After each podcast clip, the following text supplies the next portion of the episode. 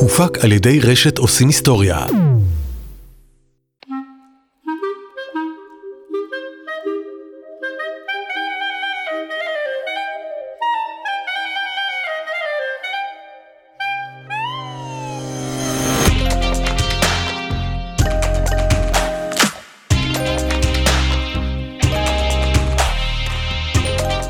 יוצאים בשאלה, הפודקאסט של עמותת הלל. אתם מאזינים לפרק של יוצאים בשאלה, הפודקאסט של עמותת הלל. אני עטילה שומפלבי. כשאנחנו משתחררים מן הצבא ומסיימים את הטיול הגדול, כנראה שנמצא עצמנו מתלבטים בין תארים, תואר ריאלי, תואר הומני, או שאולי בכלל נלך ללמוד איזשהו מקצוע. בכל מקרה, רובנו שואפים לרכוש השכלה כלשהי, במשהו. אך מה קורה אם אתה ישראלי, שאולי שירת אפילו בצבא, אבל מעולם לא למד מילה באנגלית, או לא ביצע פעולה חשבונאית, ולא שמע אף פעם את השם צ'כוב? היום איתנו בפרק אסף ומיכאל, שני יוצאים בשאלה, שניהם סופר אינטליגנטים ומוכשרים, שיצאו לחיים החדשים שלהם עם כלום. כן, שמעתם נכון, כלום. עם אפס כלים לחיים האמיתיים.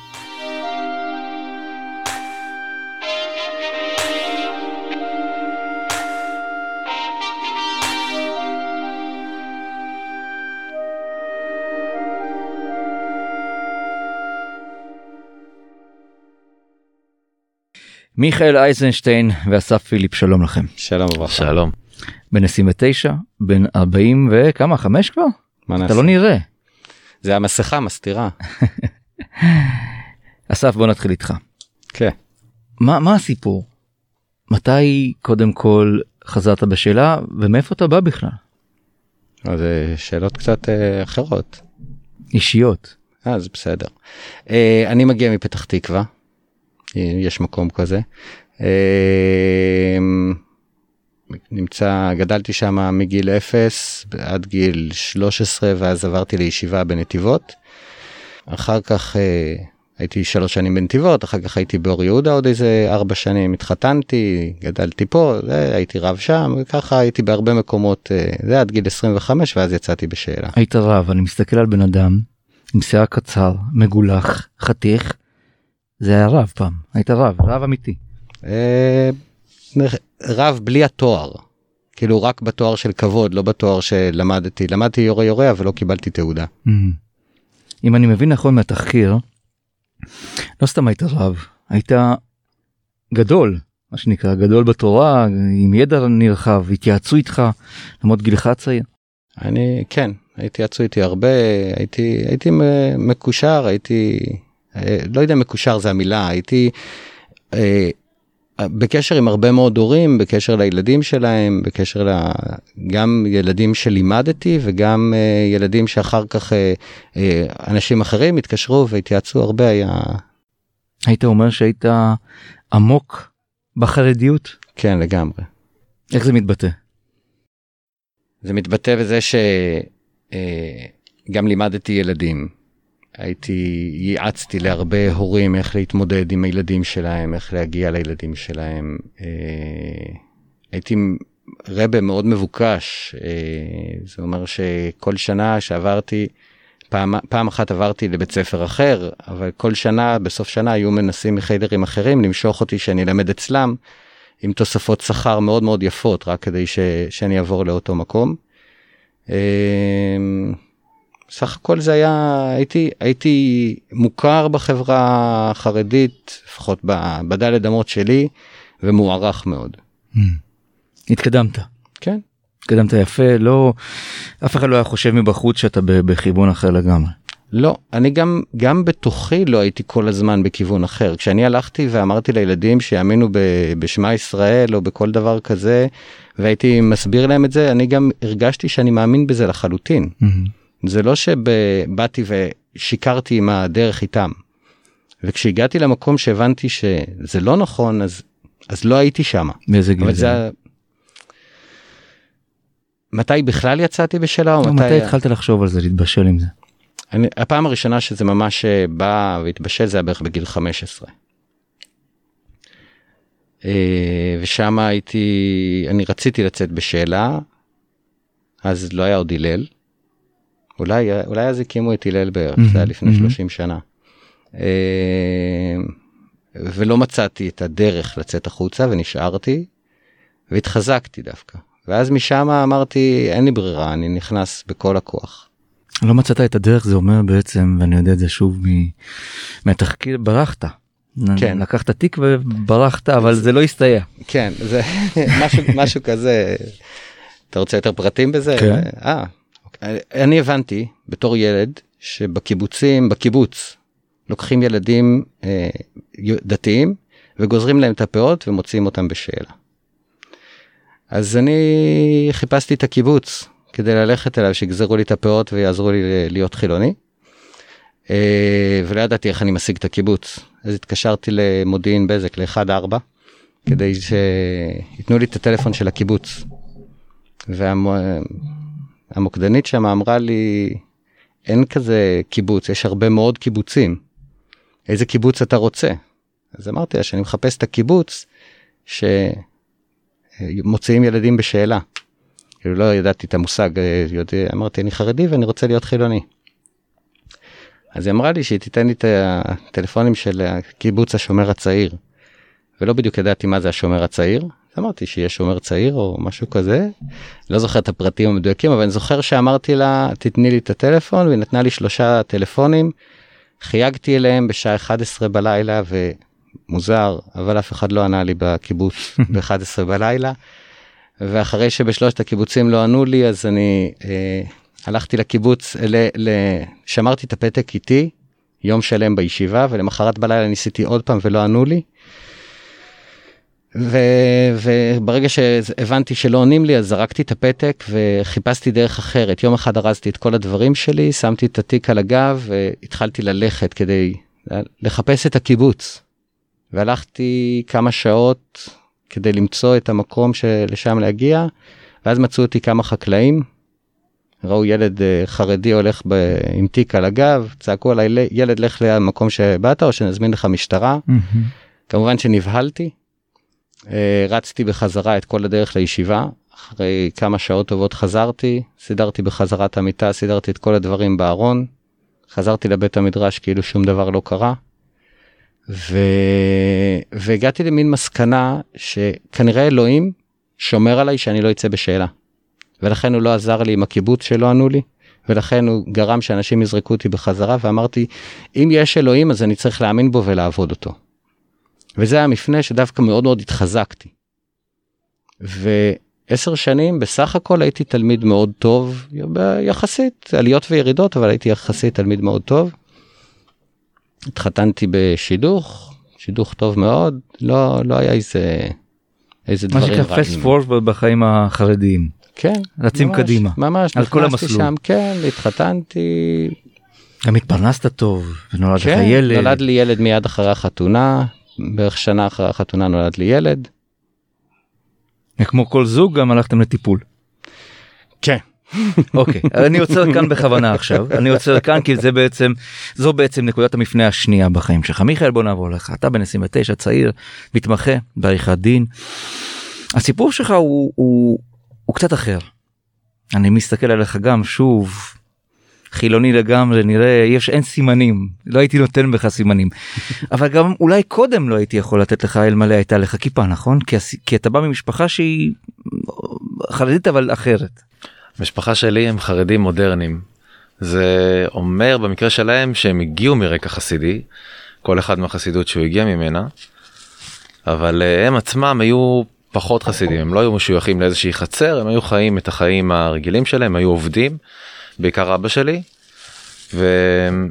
אה, וכן חשפו אותנו יחסית לעולם שבחוץ היינו חיים בבני ברק בקהילה חרדית כל החברים חרדים אורח חיים חרדי.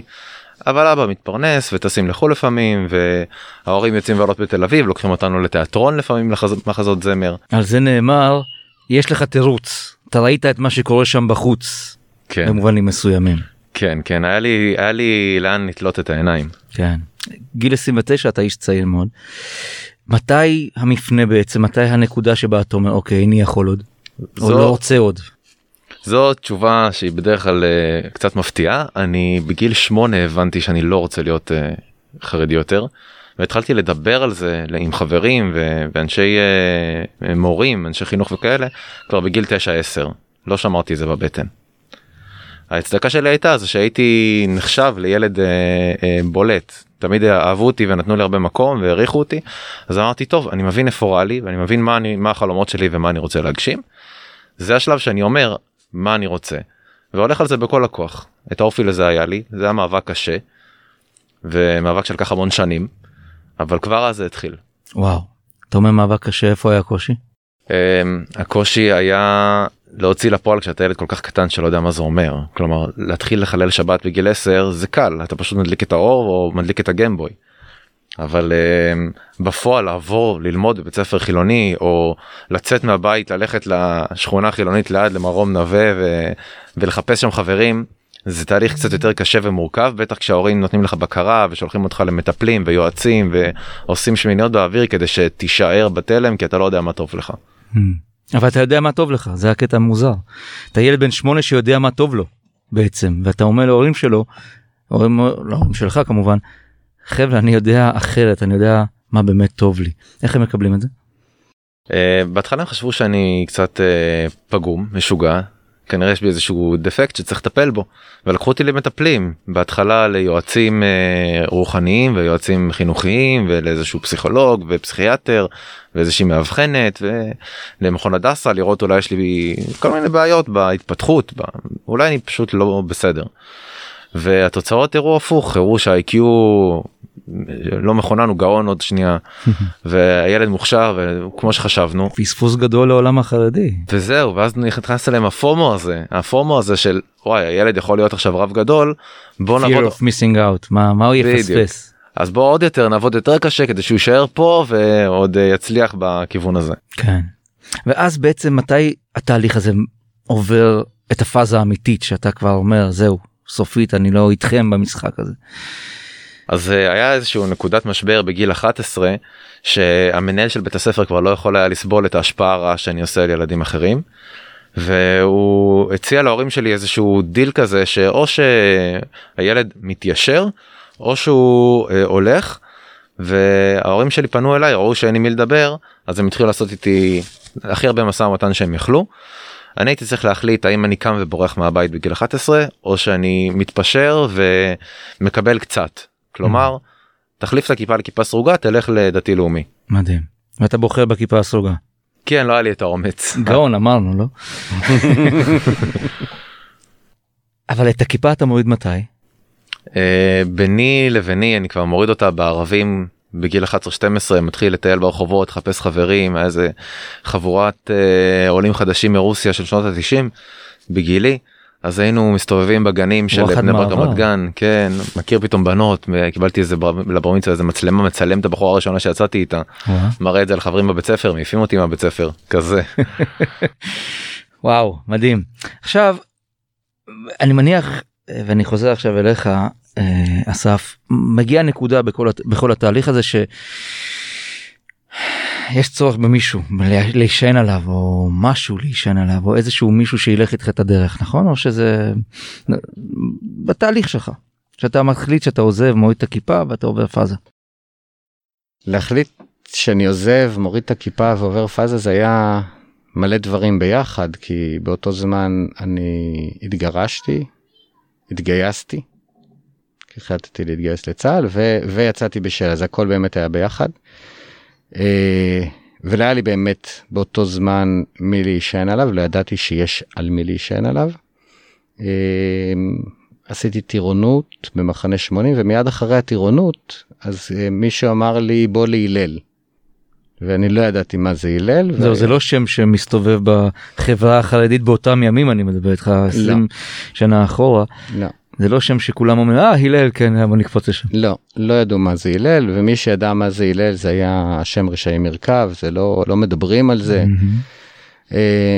ואז באותו זמן שאנחנו אני נכנס להלל אז uh, אני הגעתי להלל היה שם את uh, דון סגל לא דון סגל אח שלו ישראל סגל אח של רב דון סגל. ישראל סגל היה שם ישבנו ושמענו הרצאה שלו, ניגשו אליי איזה שתי מתנדבות ואמרו לי, מי אתה, מה אתה, וככה בערך התקבלתי להלל, זה לא מקובל היום. אה, וזהו, וזה זה האנשים שהם באותו זמן התחילו ללוות אותי. ולראות את המצוקה שאתה צריך את זה? זהו, הנה, הנה המילה שחיפשתי. אתה אומר יש מצוקה, ואתה זקוק למישהו שילווה אותך, אני מניח, באותו רגע. להיות גרוש מהחברה החרדית עם ילד, זה לא משנה באיזה מעמד הייתי. היה לי ילד בן שלוש, שתוך פחות משנה קיבלתי מבית דין רבני צו עיכוב הסדרי ראייה, פגשתי אותו שעתיים בשבוע רק בחברה החרדית, שם. אני פוגש אותו ברחוב, בשמש, בגשם, בקור, בחום, זה לא משנה, אבל זה, אין לי איפה להיות איתו. המשפחה החרדית שלי ניתקו איתי קשר כי אני מתנה, נמצא בהלל. וכי אני השפעה רעה. אמ, וככה אני, אני מתחיל את, ה, את הזמן הזה ל, לאיזשהו מקום למצוא את עצמי. אתה מגיע ל, לרגע מסוים שבו אתה זקוק אני מניח לתמיכה כלשהי אתה מגיע להלל. כשאני הגעתי להלל באו אותם אה, מתנדבות אה, רינה אופיר אה, ענת נבו הם היו שם והתחילו לדבר איתי ו... והתחלנו הם שאלו אותי מה אני צריך. הייתי מאוד יהיר, הייתי בן אדם שהיה לו הכל, אז אני גם הרגשתי שיש לי הכל, אמרתי הכל בסדר. ולאט לאט התחילו ליפול הדברים על הראש שלי. כמו מה למשל? כמו מה מצב כלכלי, כי להיות חייל, ולא משנה שהצבא ניסה לדאוג לי לצרכים, אבל זה לא מה שקיבלתי, הרווחתי לפני כן. והרווחת טוב, יש לומר. כן. גרתי בדירת חמישה חדרים, פתאום אני גר בשותפות עם אחי, איזה משהו שהוא היה חייל, איכשהו מנסים למצוא את עצמנו בעולם הזה, לא... היה די מורכב. יש לך גם ילד קטן? יש לי ילד שבהתחלה אני פוגש אותו ואז מוציאים אותו מרשותי ואני לא מצליח לפגוש אותו כמעט רק פעם בשבוע לאיזה שעתיים. יש לי אה, אה, הרבה מאוד דברים קורים לי. ופתאום נכנסתי יום אחד, אמנם הייתי בצבא, היה לי איזה, סיימתי תפקיד, הייתי ממלא מקום קצין ת"ש בנחל החרדי וסיימתי את התפקיד. ולפני שמצאו לי תפקיד אחר, איזה שלושה שבועות היו לי, שפשוט נכנסתי למיטה ובערך לא יצאתי ממנה. יום אחד מתקשרת ענת נבו, עם הקול העבה שלה, אומרת לי, אסף, אומר לה, מה? איפה אתה? אני אומר לה, לא זוכר מה בדיוק עניתי לה. אחרי שעתיים אני יודע שהייתי בירושלים. אי אפשר להגיד לענת לא. והיא הוציאה אותי בכוח מהמקום הזה שהייתי. סידרה לי מיד פסיכולוגית שישבתי איתה לפגישות, ובמקביל אמרה לי טוב יש לי איזה דירה שאני צריכה שתצבע אותה תראה אם יש שם דברים שהבן אדם השאיר שאתה צריך לבית ו... והיא הוציאה אותי משם בכוח. היא ידעה להביא אותי בחגים ידעה ידעה למצוא את המקומות ששם אני יכול להיות לבד ויהיה לי קשה ולתת לי לבוא ולבכות איפה שצריך לצחוק איפה שצריך הם, והם היו שם בשבילי לאורך כל הדרך במשך הרבה מאוד שנים. סיימתי את הצבא הלכתי לעשות בגרויות ועוד פעם להתחיל עוד פעם מאפס אם בצבא כבר הייתי באיזה סוג של קבע. אה, לא בסוג הייתי בקבע mm-hmm. אה, היה לי שירות מאוד מאוד קצר ואז מיד התחלתי קבע. אתה אומר בגרויות זה מעניין כי אתה כבר בעצם בחברה החרדית היית מלמד. כבר באו אליך להתייעץ אתה יודע אתה כבר שם בר סמכה עכשיו אתה הולך לעשות בגרות. העניין הזה של לימודים והשכלה.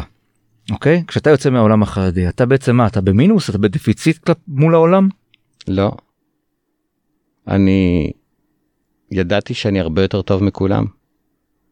והייתי הולך לאנשים והייתי מתחיל שיחה או כל דבר כזה מבחינתי אני הכי חכם והכי מוצלח. אבל ברגע שנכנסים טיפה לעומק אני לא יודע כלום אני בקושי יודע אני יודע abc בקושי לא יודע לקרוא את ה-abc יודע לשיר את ה-abc כי האחיות שלי היו שרות את זה כי הם שרו את זה בבית ספר. Mm-hmm. לא יודע מתמטיקה לא שברים בקושי ידעתי מה זה. לא יודע כלום. כלום.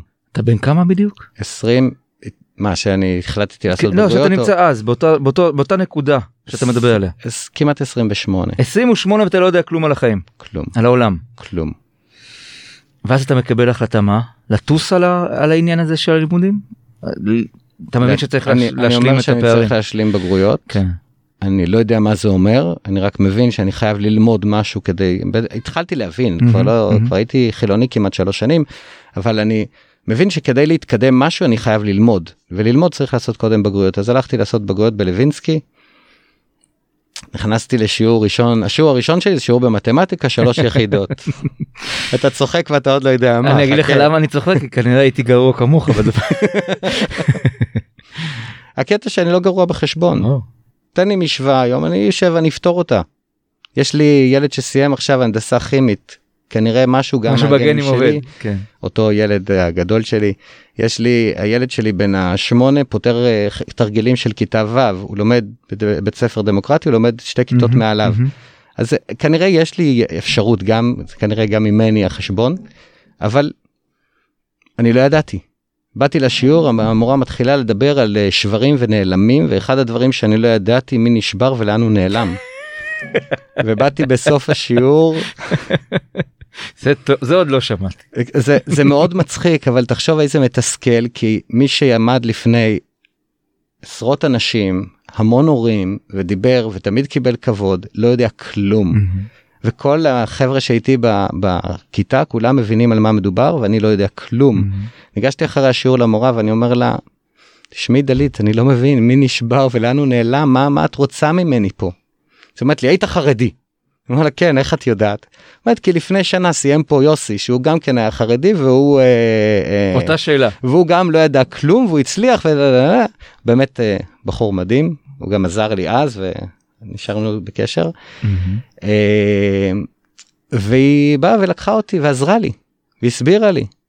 והוצאתי 99 בבגרות. אומנם שלוש יחידות אבל אני יכול להיות גאה בעצמי שתוך שלושה חודשים השלמתי את כל הפערים. ועשיתי בגרות מלאה. ואז אתה מבין שמה שאתה חייב להמשיך? שההשכלה היא אני מבין שאני חייב? להמשיך כן. ואני מבין שגם אין לי הרבה מקום להמשיך כי אמנם הלל נתנו לי מלגה מאוד מאוד יפה. אבל אני בתוך הזמן הזה אה, אני גם צריך להתפרנס אני גם צריך לשלם מזונות. אני התחלתי משפט אחרי שבית דין רבני הוציאו ממני את הילד את אה, נתנאל אז אני התחלתי משפט כדי לקבל אותו בחזרה משפט שארך כמעט תשע שנים. וואו. האמת היא תשע שנים בדיוק מהיום שהם הוציאו את הצו עיכוב הסדרי ראייה מבית דין רבני. זה הדיון שלא בפניי שהוא לא חוקי אבל זה לא משנה לא אכפת להם. Uh, עד היום שקיבלתי אותו זה היה בדיוק אותו תאריך תשע שנים אחר כך. מדהים. נאמר רק שהוא גר איתך קיים. כן כן אני קיבלתי משמורת מלאה תשע שנים אחרי אותו זה עשר שנים אחרי שהתגרשנו. מדהים. מיכאל בוא נחזור אליך קצת ונדבר על המסלול שלך בתחום הלימודים אתה בדרך להיות עורך דין בעצם אתה כבר מתמחה סיימת לימודים. אבל אתה בא מבית שהלימודים בעצם הפתיחות לחומרים שהם לא רק תורניים אה, היא שונה מאשר אצל אסף. זאת אומרת אתה לא מנותק לגמרי אתה גם במסגרת לימודית שהיא כיפה סרוגה אז אני מניח שזה פחות יש פחות חומות. נכון אז קודם כל הסבים והסבתות שלי הם לא למדו שום דבר שהוא לא תורני אבל היה להם חשוב שהילדים שלהם כן ידעו קצת. אז ההורים שלי כן ידעו קצת ולהורים שלי היה מאוד חשוב שאנחנו כן נדע. אחד הדברים שהיו הכי חשובים לאמא שלי זה היא רצתה שנדע אנגלית. אז לקחו אותי לתלמוד תורה שכן מלמד ליבה ביסודי אבל רמת הלימודים הייתה כל כך גרועה ומזלזלת שקשה לי לומר ש... שבאמת למדתי שם איזושהי מתמטיקה או איזושהי היסטוריה שהיא רלוונטית זה היה פשוט זלזול. רק אנגלית ספציפית אמא שלי דאגה שיהיה לנו גם מורים פרטיים כדי ש... כי זה היה לה חשוב. אז זה מהבחינה של ה... איך לימדו אותי בבני ברק. אחר כך כשיצאתי מהתלמוד תורה והתחלתי לעבור למסגרות שהן דתיות לאומיות שם הרמה עלתה. והיה פער מאוד משמעותי בין מה ידעתי עד היום לבין מה שאני צריך לדעת לפי הגיל שלי. והיה מאוד קשה להדביק את הפער שאתה עובר מהחרדים שלא מלמדים אותך, לא מלמדים אותך כלום לפתאום לעבור למקום שמלמד ברמה רגילה. לא הצלחתי להדביק את הפער הזה וזה הלך יחד עם עוד המון קשיים שהיו לי בבית בתהליך של יציאה לשאלה. כל תקופת התיכון לא הצלחתי ללמוד עברתי מבית ספר לבית ספר סיימתי את אה, כיתה י"א בלי בגרות אחת בכיתה י"ב עשיתי איזה כמה בודדות בקושי התגייסתי לצבא עם איזשהו מינימום של מינימום של איזה רבע בגרות. מתי אתה פוגש את הלל? או מתי הלל פוגש אותך בעצם? אה, פעם ראשונה בחיים ששמעתי עליהם ורציתי להיעזר בהם הייתי לפני גיל 18 והם אמרו לי לא רלוונטי אנחנו לא יכולים לטפל במקרים לפני גיל 18. כשהגעתי לגיל 18 כבר הייתי בצבא ולא הרגשתי הרבה צורך להיעזר בהם עד שיצאתי לקורס קצינים ואמרתי אוקיי אני כבר מרגיש שאני אני נהיה בן אדם בוגר אני כבר מתחיל את החיים שלי אני גם עוד שנה נכנס לקבע אני רוצה כבר לצאת מהבית לצאת מהחנק הזה ופניתי אליהם להיעזר למעבר דירה ומה שהם אמרו זה שהם יכולים לעזור לי לגור עם עוד כמה אנשים שאני לא מכיר ולא אהבתי את ההצעה שהם נתנו לי התאפקתי קצת ואז פניתי אליהם פעם שלישית אה, כשסיימתי את הצבא ורציתי להתחיל לימודים והציעו לי מלגה מסוימת שדורשת אה, שאני אוכיח שאני יוצא לשאלה אז הלל היו הגושפנקה. ומשם הם ליוו אותי גם בעוד דברים. זאת אומרת אתה אומר שבאיזשהו מקום אה, הלל נתן לך את ה... את כרטיס הכניסה פנימה לתוך החינוך האקדמי. אמ, לא הייתי אומר את זה ככה אני חושב שהנחישות ללמוד זה מה שלקח אותי לאקדמיה. אבל אה, להלל היה יד אה, מאוד מסייעת בדרך הזאתי כי בלעדיהם לא הייתי מצליח לקבל את המלגה שקיבלתי לא הייתי מקבל את המלגה הנוספת שהם נתנו שעזרה לי לשרוד את התואר זאת אומרת הם ליוו אותי בדרך של להשלים את התואר. אוקיי אז אני אתקן אם לא כרטיס כניסה ללא ספק הדלק שהטיס את המטוס לעבר התואר. אני, אני מנסה קצת להתעכב אה, ברשותכם על הפערים האלה. על הפערים שאתם מספרים עליהם ואני כנראה לא מצליח אפילו להבין זאת אומרת ז"ל לא יבין זאת. אדם ששומע את הפודקאסט הזה שהוא בא מהחברה החילונית או הכללית ככל הנראה יתקשה להבין עד כמה למשל הפער הזה שאסף בן ה-28 מגיע איתו הוא, הוא, הוא גדול נכון הוא פשוט יש שם תהום. אני אתן לך דוגמה אולי תסביר את זה. את המש... אתה יודע מה זה משנה ברורה? משנה ברורה זה הספר החוקים היומיומי של כל אה, כל כל בן אדם דתי מאמין בעיקר יותר אשכנזי אבל גם כולם זה לא רק. אה, את המשנה ברורה ידעתי בעל פה. תחשוב שמישהו אומר לך אני יודע את ספר החוקים של ישראל אולי זה קצת יותר גדול מהמשנה ברורה אבל את החוקים של יום יום מה צריך לעשות אני יודע הכל בעל פה כולל סעיפים וסעיפים קטנים. וואו, עד היום? לא. היום אני זוכר שאריות. פעם היית ויקיפדיה.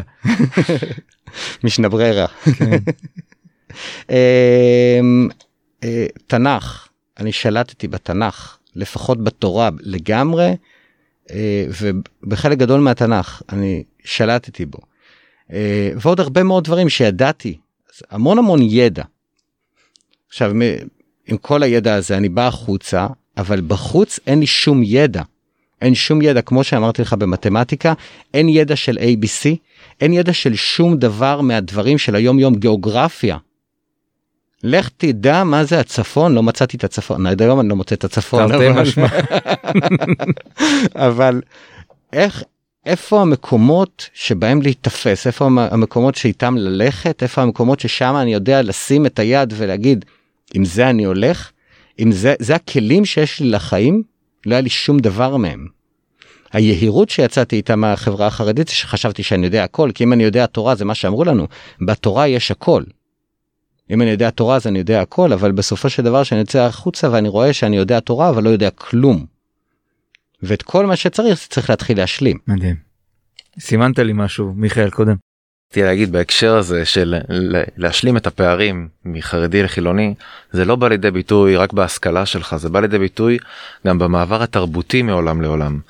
והתרבות בעולם החילוני היא מאוד ענפה יש את האומנות ויש את המוזיקה ויש את הקולנוע ויש את הסדרות ויש את החדשות אני לא הכרתי שיש כתבי חדשות כאלה ואחרים אה, בשעה 12.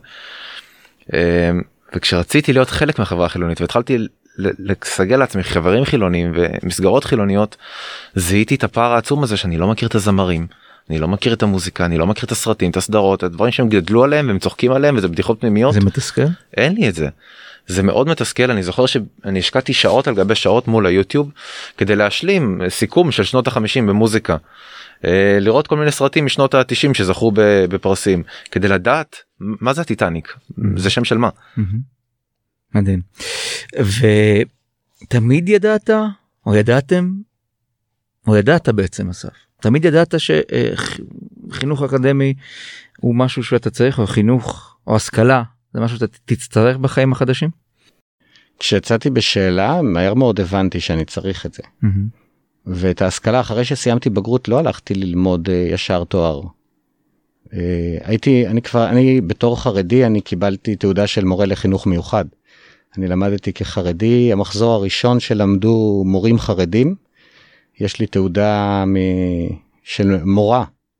כי אז לא היה מורים גברים חרדים שלמדו והיינו הקבוצה הראשונה אז קיבלנו תואר מאיזה אחד מהסמינרים בארץ mm-hmm. שכחתי איזה.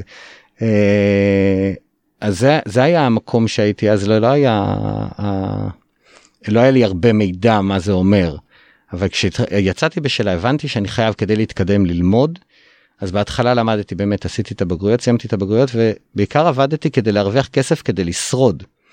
אה, הלל נתנו לי אמרתי לך את המלגות כדי להתקיים בהתחלה אחר כך הם כל פעם דאגו לי למשהו אם זה איזה קצבה שאני אוכל מדי פעם לתת לנתנאל איזה משהו מיוחד או כל מיני דברים כאלה תמיד הם היו שם. הדלק כבר אמרנו הדלק כן, של לגמרי.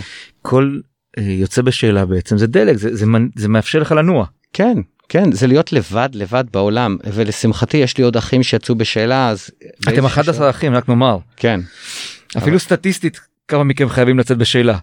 היום כן כשאני יצאתי בשאלה זה היה בקושי פרומיל שיצאו בחברה החרדית היום אנחנו מדברים על 15 אה, אחוז או יותר שיוצאים בשאלה זה, זה שינוי קצת משמעותי. אבל אנחנו יצאנו שישה אחים בשאלה חמישה אחים ואחות. אבל אה, לא כולם יצאו ביחד אבל בגדול היינו חמישה אחר כך עוד אחד אבל אנחנו שישה חילונים היום. אה, וגם אנחנו בינינו לקח לנו איזשהו פרק זמן עד שהתגבשנו ונהפכנו לאחים. לפני כן לא דיברנו על זה שאנחנו הולכים לצאת בשאלה. זה היה איזשהו, איזשהו כל אחד תהליך. עם עצמו כל אחד. עם עצמו עושה את התהליך ויצאנו בערך באותו זמן. מדהים כולם עבדו דרך הלל אגב? או כבר אתה היית בוגר אז כולם באו דרכך לא, לא. ואתה יש לי אח שיצא המנוסה יש לי אח שהוא יצא לפניי והוא היה הוא היה בהלל איזה חודשיים לפניי משהו כזה mm. אה, ואחר כך אני הגעתי אחר כך עוד אחד ואחר כך אח ואחות הגיעו. כאילו מין כזה אני לא מנסה אפילו לתאר לעצמי את המעבר הזה בלי מישהו שאתה יכול מין חדר המתנה כזה שאתה יכול לנוח טיפה כמו לא, כמו אין. שאני רואה כרגע בעיני רוחי את הלל וזה ארגון שהרבה שומעים עליו אבל אנשים לא אתה לא קולט מה קורה עד שאתה לא נתקל בסיפורים האישיים. ואז עזוב מדברים אנחנו מדברים על השכלה השכלה זה דבר נורא נורא חשוב אבל לבוא להלל. אה, עם מכנסיים שקניתי בג'ינס הראשון שלי שקניתי אני לא יודע איפה ועוד איזה חולצה שקניתי בשוק אה, רמלה לוד כזה והיה שתיים בעשר. אה, דיל טוב. כן שם זה כן. אה, ואני לוקח את ה... את ה... זה ואני חושב שאני נראה הכי טוב בעולם כמובן. להגיע לשם ופתאום מציעים לי תשמע יש לי כמה בגדים אחר כך זה הפך להיות קסטרו הלל שאנשים פשוט תורמים בגדים לשם. כן ועם השנים במיוחד בתקופות שאין כסף ללכת ולקנות את כל הבגדים שצריך ולבוא ולהתנסות וללבוש בגד כזה וללכת עם זה. וזה זה בכל מקום זה היה שמה. טוב בואו נדבר רגע על החיים עצ... עצמם אני עושה פסט פורד להגיע למציאות אתה מטפל עכשיו באמצעות בעלי חיים. כן. השמועה אומרת שיש לך מאות בעלי חיים בחצר אמיתי לגמרי אמיתי לגמרי מאשר. ואתה מיכאל כמובן אמרנו אתה מתמחה במשפטים אתה תהיה עורך דין בקרוב בעזרת השם אני יכול להגיד. בוא נדבר רגע על החיים עצמם כרגע אחרי כל מה שעברתם אחרי כל מה שלמדתם אחרי כל מה שקיבלתם וגם נתתם. אסף? אז היום אני בן אדם אני מטפל רגשי בעזרת בעלי חיים אני אה, נשוי בשנית, אולי פעם ראשונה שנשוי מהרצון שלי לגמרי. לא, לא ששם, שידך. לא שידוך, לא ששם זה היה לא ברצון, אבל זה היה אה, שונה.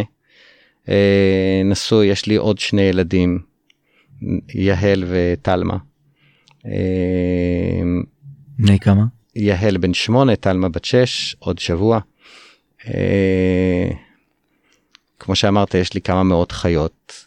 אה, אני אוהב את מה שאני עושה, אני אוהב את המשפחה שלי, אני אוהב את שלושת הילדים שלי, אני אוהב את האישה שלי, וטוב לי. טוב בעיקר לך. טוב לי. אין חרטות. לא, בכלל לא, אין, אין לי, אין לי שום כבר המון, אני חושב שאף פעם לא היה לי מקום של אוי אני רוצה לחזור לשם.